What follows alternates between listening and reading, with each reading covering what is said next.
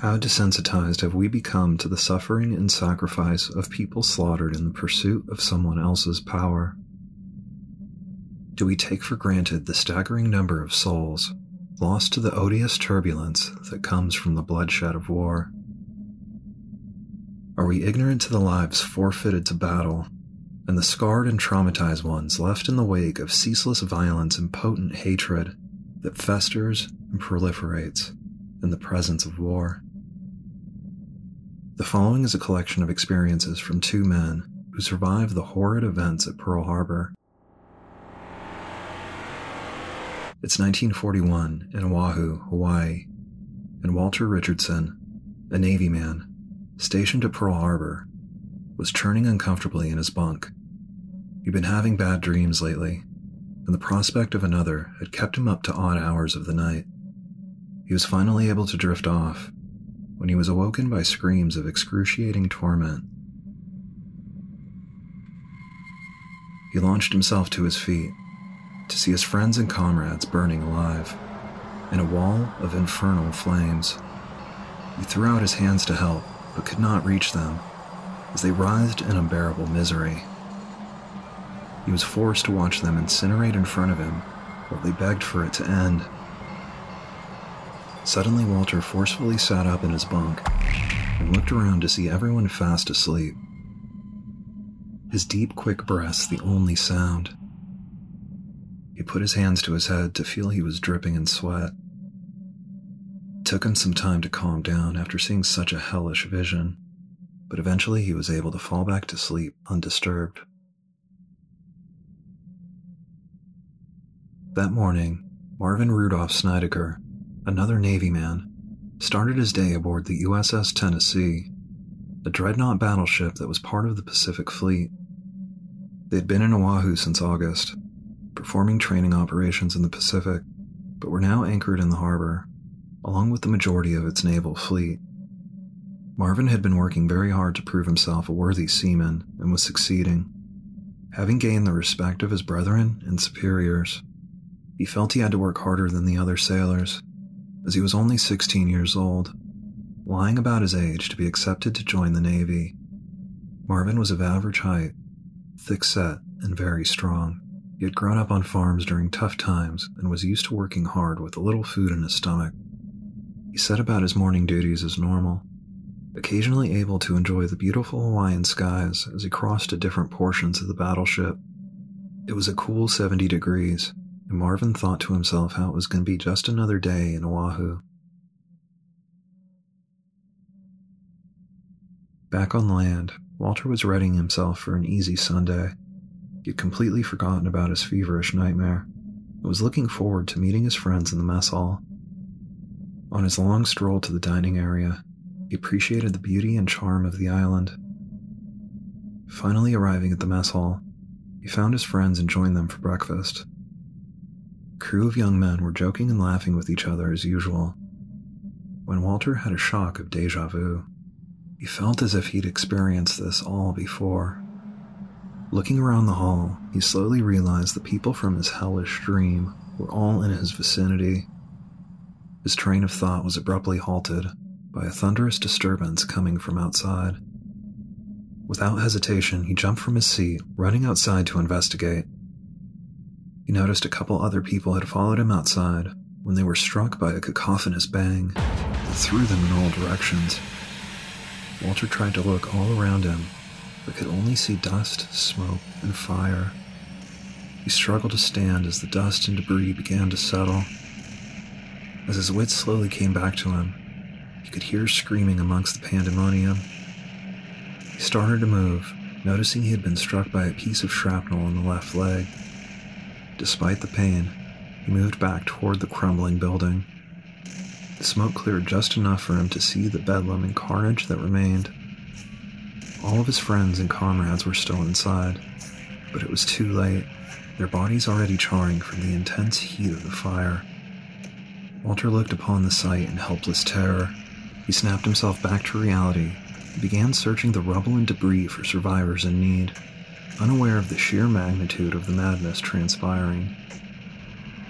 On the Tennessee, Marvin was going about his responsibilities, when the battleship went into a commotion. Sirens and calls for all crew members to go to general quarters could be heard blaring from every corner of the ship.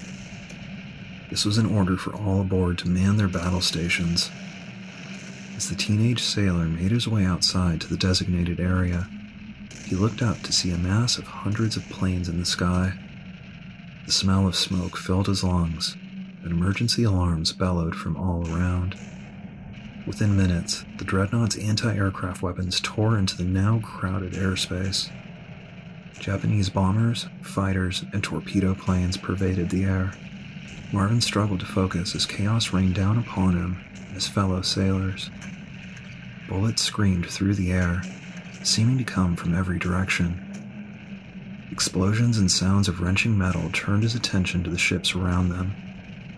The USS Oklahoma and the USS West Virginia had both been hit by torpedoes and were now sinking in the shallow waters. Oil from the West Virginia billowed out the crippled vessel and floated to the surface. Marvin then saw bombs dropping from the planes, hitting the already sinking warships in the harbor. He ducked down as low as he could while fighter planes strafed the Tennessee's anti aircraft guns. His friends were dying in every direction he looked. The bodies of his brothers in arms lay scattered everywhere, and there seemed to be no end to the violent mayhem unfolding from above.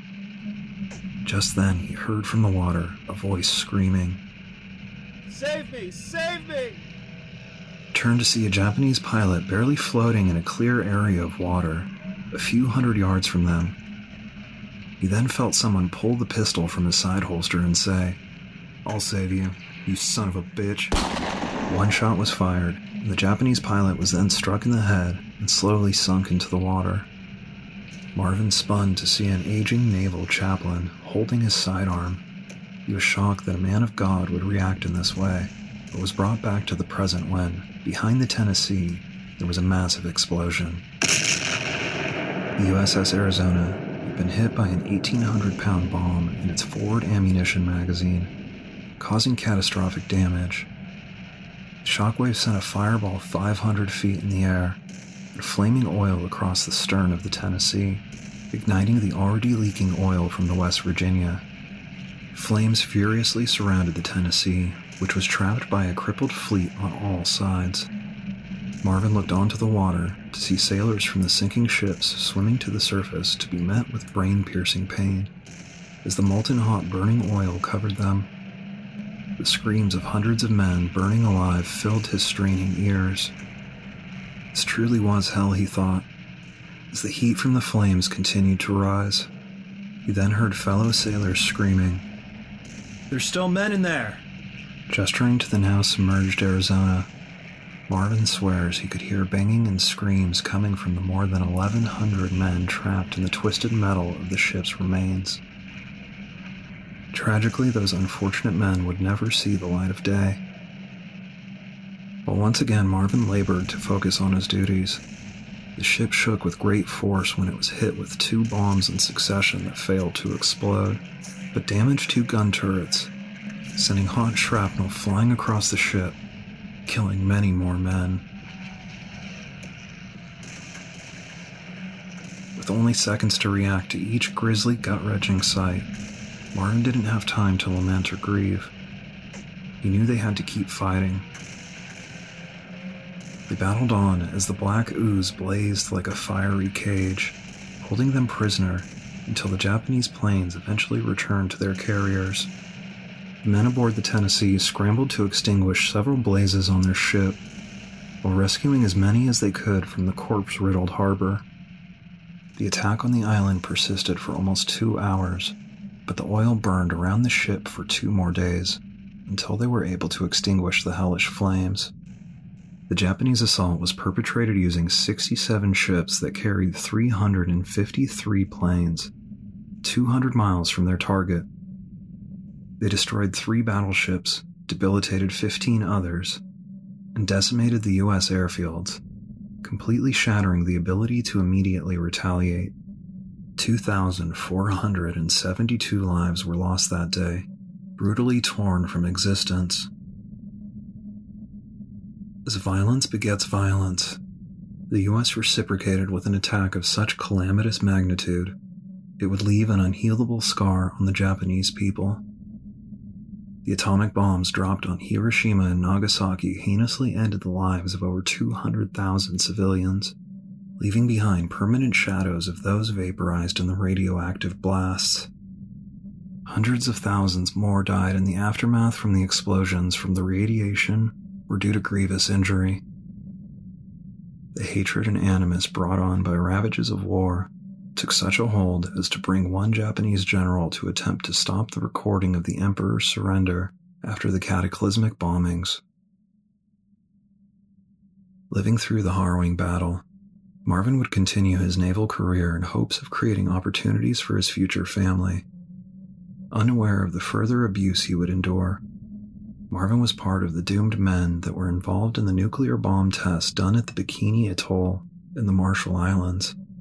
He remembers being given nothing for protection, but was told not to look at the explosion as their ships were anchored around the island. Marvin recalls the countdown and seeing an immensely bright light before covering his face. The shockwave rocked their battleships and sent out a swell of hot air that shot through Marvin's body, which he said felt as if it were cooking his bones. He was told the cancer that formed many years later because of the radiation he had been exposed to, would take his life within weeks. His death one year after the diagnosis, though tragic, was a testament to how powerfully strong his will to fight truly was. Where did Walter's dream about his burning brethren come from? Was it an entity somehow aware of future happenings, sending Walter warnings through time? Could there have been some kind of ethereal force watching over him, keeping him alive for some grand purpose?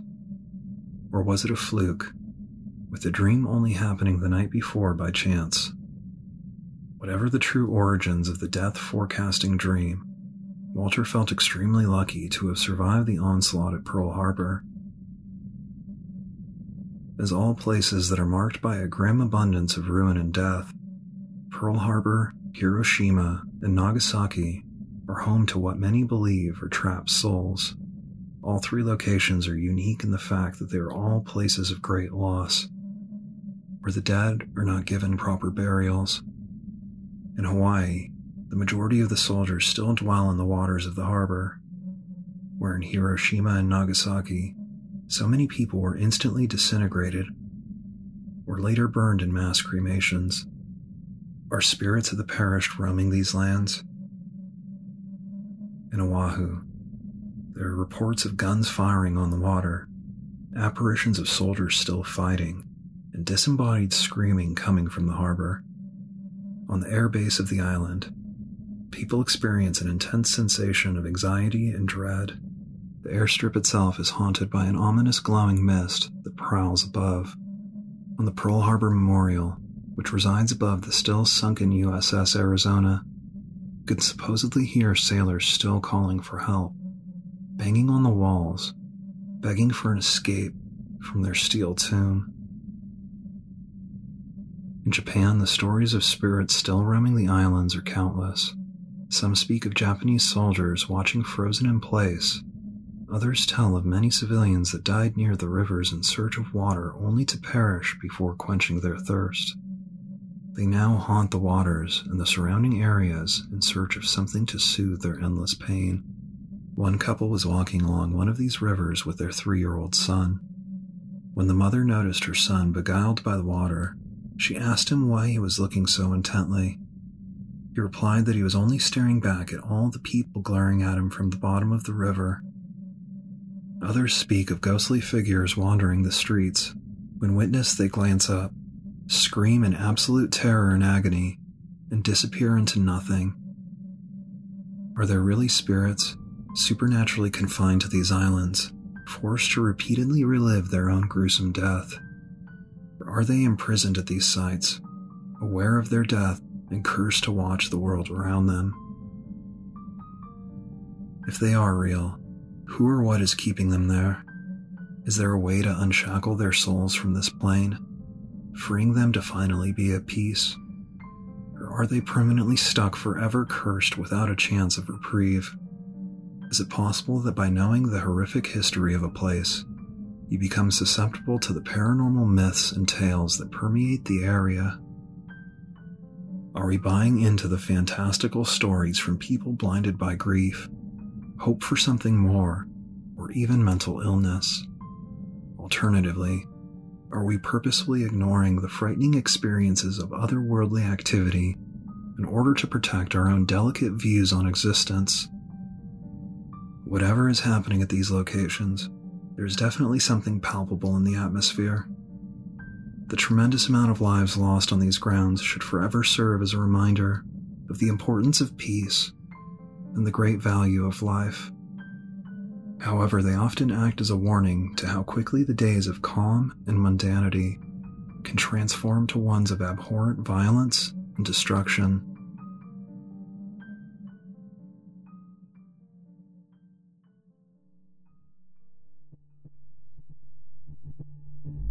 Subscribe to Black Letters for a new horror story every 13 days.